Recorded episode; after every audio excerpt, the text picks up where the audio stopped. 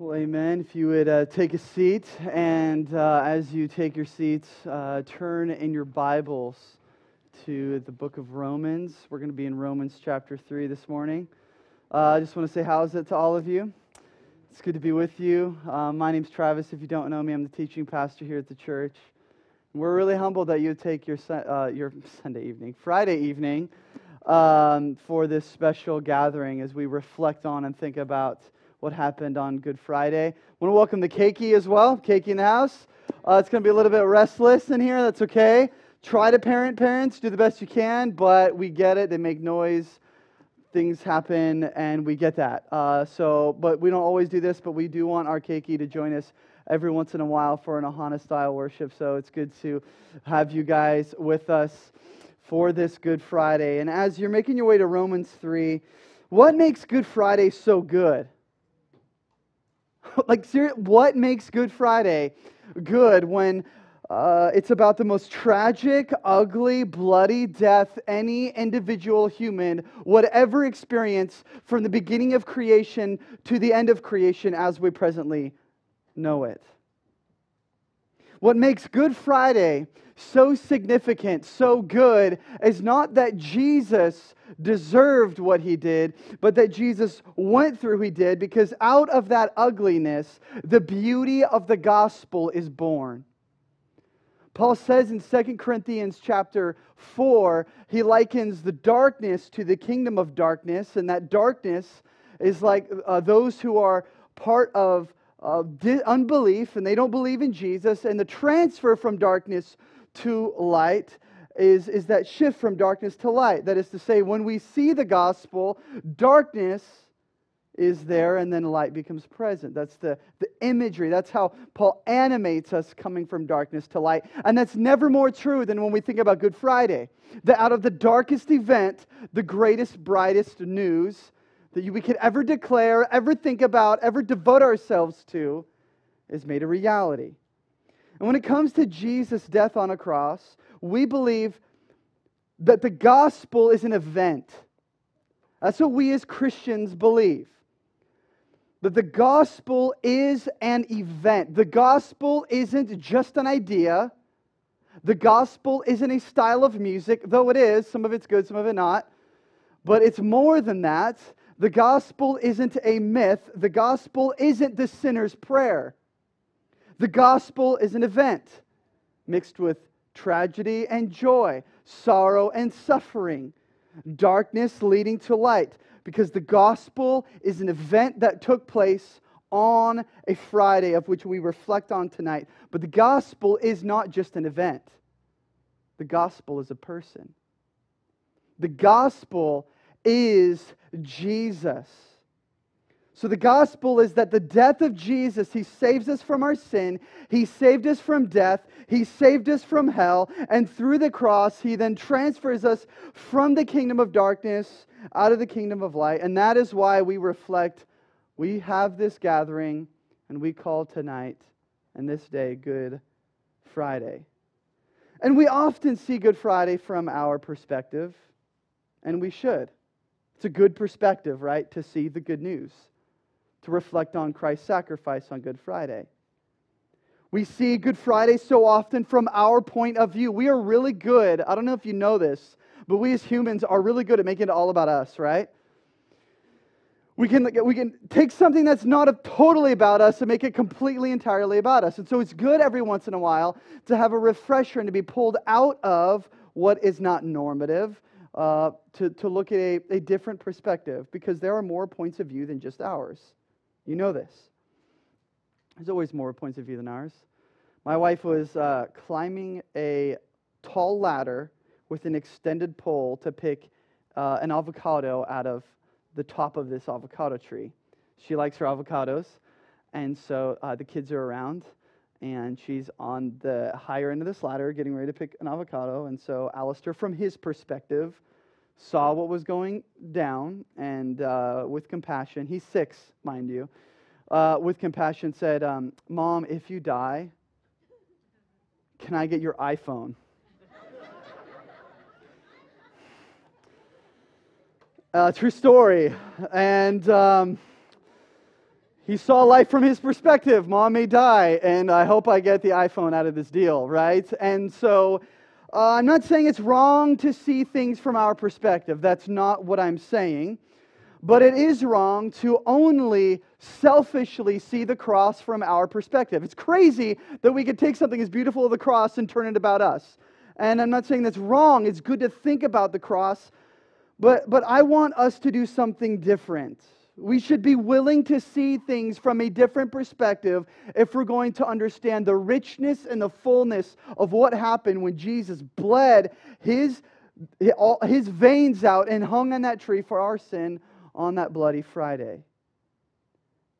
Because we aren't the only ones who have a perspective. You know, even the angels, they have a perspective of the cross. The angel's perspective of the cross is one with curiosity. The angels gaze at what happened on Good Friday with mystery and with wonder, for they themselves are not fallen creatures, and they have not been made in the image of God, like you and me. We've been made in the image of God. And so they look at with wonder and with curiosity what would it be like to be an adopted child of God? They haven't experienced that. They, they never will. They look with amazement. Satan also has a pretty unique of the cross, right? He's got a unique perspective of the cross. Um, he has his head under the, the heel of Jesus right now, waiting to fully be crushed at the final day of judgment. He's pinned down, not fully, but he is on his back. Sin has lost its power, death has lost its sting as a result. Satan's perspective. So instead of looking at the cross from our perspective, I want us to look at the cross this evening from God's perspective. How does God view what happened on Good Friday? What does God have to reveal to us in the scriptures about the cross? And what does then Jesus' bloody death mean to God? And I had you turn to Romans chapter 3, verse 21 to verse 26 is where we are going to be reading through. If you have your Bibles, go there. I want you to see what the Word of God has to say about this. Not me, not what you think Easter is about, what God has declared what Easter is about. But now the righteousness of God has been manifest apart from the law, although the law and the prophets bear witness to it. The righteousness of God through faith in Jesus Christ for all who believe, for there is no distinction, for all have sinned and fallen short of the glory of God and are justified by his grace as a gift through the redemption that is in Christ Jesus, whom God put forward as a propitiation by his blood to be received by faith. This was to show God's righteousness because he, in divine forbearance, had passed over former sins. It was to show his righteousness at the present time so that he might be just and the justifier of the one who has faith in Jesus. Let's pray. Father God, would you give us eyes to see, hearts to believe, and ears to hear from your perspective what happened on Good Friday? And that we would be in awe of what you're doing in our lives. For your word declares that even at this present time, your righteousness is being shown. In Jesus' name we pray. Amen. So, what does this mean to God then? Well, in Romans 3, how does God view the cross? I, I have three, three thoughts on this. The cross shows that God views us all as sinners. The cross shows us uh, the righteousness of God. And then the cross shows us God's grace. The cross shows us God's grace. Now, my heart this evening is not to, to dive into depth in all of these details. I wish we could, but we have Keiki with us, and it's awesome. We're glad to have you guys here. But uh, really, what I want to do for the remainder of this time in the Word is just to stir your affection and my affection for what happened on Good Friday. Verse 21 says, interestingly, this is Paul, kids, who wrote this book under the inspiration of the Holy Spirit, who says, Now the righteousness of God has been manifest apart from the law. When Paul says that, just so you know, he's dropping a bombshell to Jews who are in Rome hearing this message. Like their, their whole understanding of the law is, is there and it's intact more than ours is. But when Paul mentions this and that it's going to be in Jesus, he's dropping a complete bombshell. Everything that they thought they knew is being turned on its head with Jesus. For he says, although the law and the prophets bear witness to it, the righteousness of God through faith in Jesus Christ is for all who believe. So, what is he saying there? In former past times, the law was an instrument and a tool to show you God's way and for you to measure your righteousness. But now, because Jesus has come, righteousness is not in the law. In other words, you cannot earn your way to God by being religious, by being moral, by doing the law of God, by simply obeying the commandments. In fact, he says the righteousness of God is not manifest, does not make itself known in the law anymore but it's in Jesus. And so, do you see what's happening here? Paul is saying the law has power to show your imperfections, but the law does not have power to save you. The law will show you your imperfections, but it does not have the power to save you. You know this to be true. Have you ever lied? Show of hands. Have you ever lied? And anyone ever lied in here? Okay. Look around. Everyone say, everyone put their hand on really quick. Because uh, they're like, how quickly can I take down my hand? Because, yeah. Okay, kids, you saw all the hands up? Two, right? You saw everyone's hands up, right? We, we, and if you didn't raise your hand, you just proved that you're a liar. So that's awesome. what does the law do? What is the law doing there? God says, in His law, we, we should not be liars. We should not lie. Have you ever told a lie? Great, you, you've sinned. And if you've sinned, what the law is doing, it's as a schoolmaster, and the law is showing you your imperfections. But the law in of itself, don't lie, is not enough to save you, is it? So, so after this evening. Just don't lie ever again. Go. Have fun with that, right? We're, we're chuckling because we know the law itself does not have the power to do that. So Paul continues on in verse 23 For all have sinned, or he says, For there is no distinction then. When it comes to law, when it comes to what he's about to say, all have sinned, verse 23, and fallen short of the glory of God. So, so the case he's making first here is the distinction is this you cannot earn your salvation through anything good you do. You can try to check off every box of God's Ten Commandments. You can perfectly obey your boss. You can perfectly obey your parents. You can pay your taxes. You can mow your neighbor's lawn. You can do a bunch of really things, really good things say, I'm loving God in the process. But even then, that's not enough to save you. But God views our attempts because of the cross to be righteous on our own as what? sinners falling short of the glory of God. Sinners falling short of the glory of God. Before Good Friday, before the event of the cross, God looks at all of us as sinners. Like, how's that for a emotional booster? How's that for your self-esteem, right? But you're like, no, not me. Yeah, you. All have sinned. There's no exception. Your kid in here, your sin, your parents know that. Your brothers and sisters, oh, they know that. Those who are older, we sin. We know we've sinned. You all just raised your hand and proved the point. We've all sinned and fallen short of the glory of God because we've lied. And that's just one thing. Do we want to go through the Ten Commandments? I don't think so right now. We don't have time, so we won't. But the point is that is how God views us. And maybe the perspective you have of yourself is not the perspective God has of you. Maybe you're thinking, um, I'm not that bad, though. And what are we doing? We are in some way using religion or using the law to justify how good we are. I mean, I do good things. I help people, or I'm not that bad, right? One that I've often used is, is uh, at least I'm not as bad as this person, right? And what are we doing when we say we're not that bad? What are we doing when we're saying I'm a good person, I've helped a lot of people, or I'm not as bad as so and so? Right, kids, you know that? Like, I'm not as bad as my brother or sister. They're worse than me. You've done it. Spouses do this all the time, roommates do it, employees do it. When we do that, what we're doing is we're taking our perspective of goodness and measuring it up against others, and that is not how God views our goodness.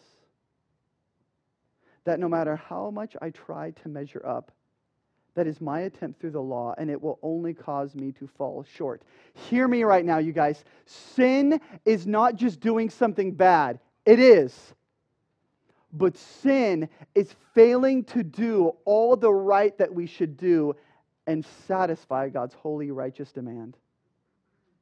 All have sinned, and the result of that sin is we've fallen short of the glory of God. So maybe you haven't done a bunch of bad stuff, but have you done every good thing that God has called you to do? No? Okay, fallen short of the glory of God. We're still sinners. Now, I may try to measure up and view my own righteousness and goodness up against the worst person I know. But that's not how God measures our holiness and righteousness. God's standard of holiness is not the worst sinner we know. God's standard of holiness is not us on our best day. We wake up, the bluebird is on our shoulder, we pick up the Bible, we just randomly crack it open, and our devos go good. Um, we hit all green lights on the, our best day. We share our faith like with five people, right? You don't get upset when someone cuts you off. You actually pray for them and bless them. It's your best day. Okay, the, the worst sinner you know is not your standard for holiness, and your best day is not your standard for holiness. God Himself is the standard of holiness. And that is what is so crushing about the holiness of God. A lot of us say, we throw on, God is good. All the time, He's good. God is good. That's terrifying the goodness of God, just kind of throwing that around like, oh, whatever, like, yeah, God is good. Uh, he is good. But Leviticus 11:45 says, "So you must be holy," God says, "because I am holy." How does, that, how does it make you feel? Okay, if you're going to not fall short of my glory, if you're not going to be a sinner, then what you need to do is just be holy as I'm holy. Like, how, how does it make you feel right now? Does it crush you a little bit? Like, oh gosh, be holy as God. God, you're, you're requiring me to be as holy as you are? Uh huh. It's impossible. God, I can't do that. If you feel that way, you're getting it. You're getting it. you you would be agreeing with Paul then in Romans 3:23 when he says, All have sinned and fallen short of the glory of God. That's the point. We can't do it. And that's why he says there's no exception, there's no distinction. God looks at you and me and he sees the mess that we are and he sees that we've miserably fallen short of his glory. Listen, just to make you feel even better, you are a worse sinner. I am a worse sinner than we ever realize. We are worse sinners than we can comprehend. And God views us as sinners is so absolute the only way for our sin is the cross.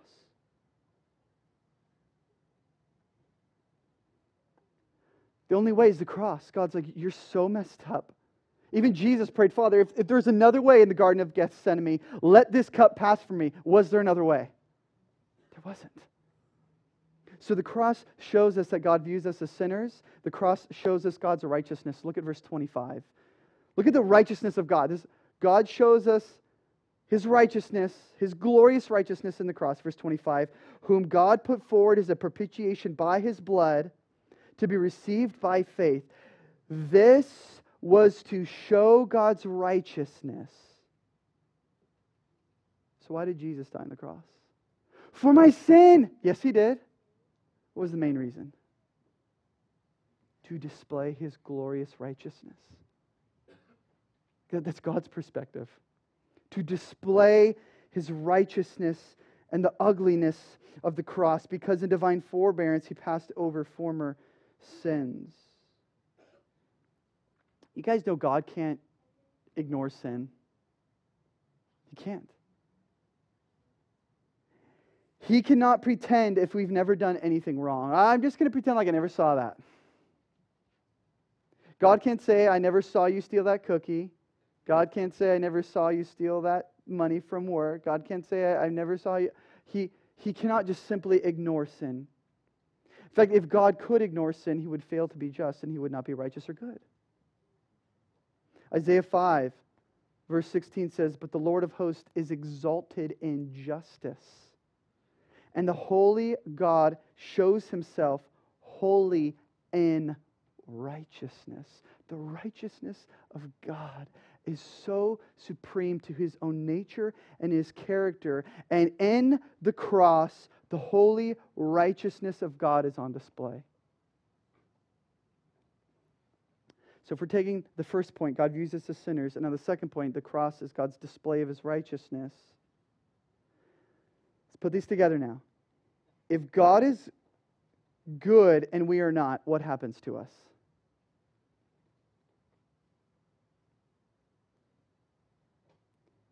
What does a righteous God do with sinners who've fallen short of the glory of God? No sin no sin goes unpunished. Guys, every sin is paid for. The cross of Jesus Christ either shields us from the wrath of God or becomes the very reason we are condemned sinners in hell.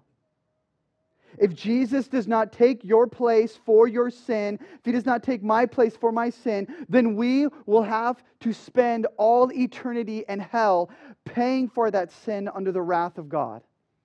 You're like, man, take it easy. The kids are here. I love your kids. I love my kids. We all need to hear this. The forgiveness of our sin doesn't mean Jesus just blissfully ignores us. God views the cross as the most costly and only payment to save sinners who have fallen short of his holy, righteous demand, his glory. In fact, verse 25 of Romans 3, notice this phrase that's used here. It says, This was to show his righteousness. But before he goes there, in verse, the beginning of verse 25, for whom God put forward as the propitiation by his blood propitiation. What does that word mean, propitiation? Because I know you have it probably memorized. Propitiation. So, so our sin is not forgiven because Jesus was nailed to a tree and died only. Did you know that? Your sin is not forgiven simply. Leo even alluded to this earlier in the congregational call that, that it's not enough for Jesus just to bleed and die. Our sin is forgiven because Jesus fully satisfied the righteous requirements for us. And our sin is forgiven because God was satisfied by Jesus' blood payment for our sin. That's propitiation. Where the only worthy payment would be the blood of his own son, and the only righteous demand that would be satisfied by this payment would come from Jesus. And so he accomplishes both in the cross. Do you guys see? Here's, here's the point all that God does is right, everything that God does is just. God's standard of holiness is Himself, and Jesus, God sends Jesus as the only way we can be saved from our sins because Jesus would be the only acceptable sacrifice.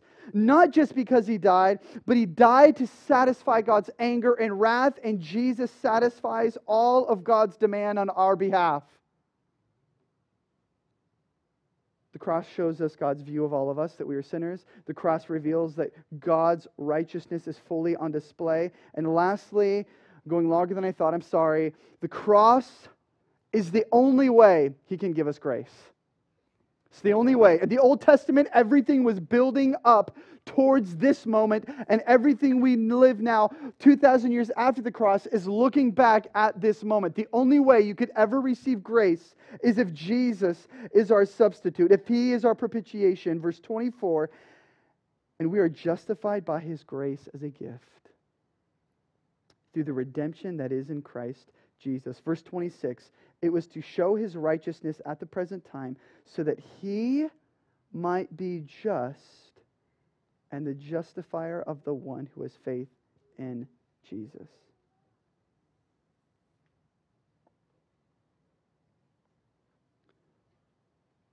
We fully deserve God's punishment for our sin. But for those who have faith in Jesus, we have been what? What does Paul say there in the end? Justified by the justifier. Martin Luther says he refers to as the great exchange that took place. We're on the cross.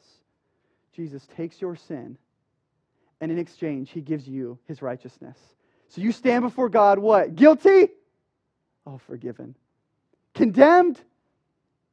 No, free. Hated?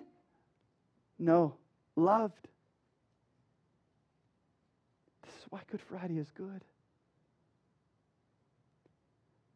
We are justified by God's gracious gift. This is all a gift to you and me. God wasn't obligated to do this to you and me. He didn't have to do it. In fact, that's what verse 24 says.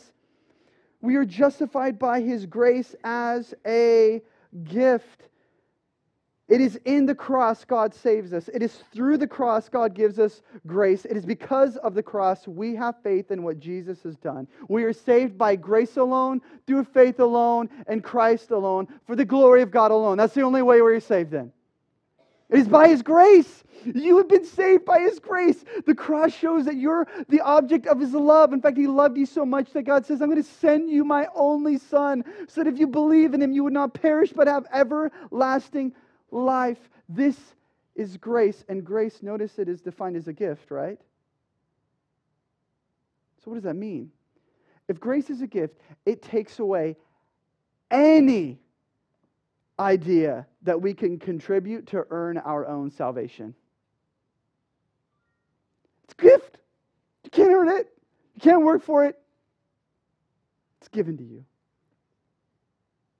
This strips us of any moral religious, or human efforts you and I can do to go back, back to verse 21, to try to find righteousness in the law. No, it's in Jesus and his righteousness. That's why we sing in that song, Rock of Ages, nothing in our hands we bring, but what? Simply to the cross we cling. The cross empties you of yourself and fills you with God's love and God's righteousness. Good Friday is a reminder to view the cross and to view ourselves as God sees us. The cross is God's gift to sinners who know that they've sinned and fallen short, who see the righteousness of God on display, and who repent and who believe in what God has done for us. Because you've earned it? No. Because He did it. Because He was gracious. I pray that you would have your affections stirred for the simplicity, the richness, and the beauty of the gospel. Kids, you did awesome. You did awesome. You hung in there. Let's pray. Father God, you are so gracious to us, God. You treat us not as our sins deserve. But you give us grace upon grace. And may we be a people who can articulate, may we be a people who can think about, may we be a people who love richly what happened on Good Friday. And Lord Jesus, if there are those in here who do not know you, who have yet to repent of their sin, Lord, we pray that they would confess their sin. That you would see what Jesus has done for you and that you would simply believe that He has made it possible by His grace and His grace alone. So, Lord, be with us as we continue now in worship and song and in a little while to continue to worship you and reflect as we partake of communion. We thank you. In Jesus' name we pray. Amen.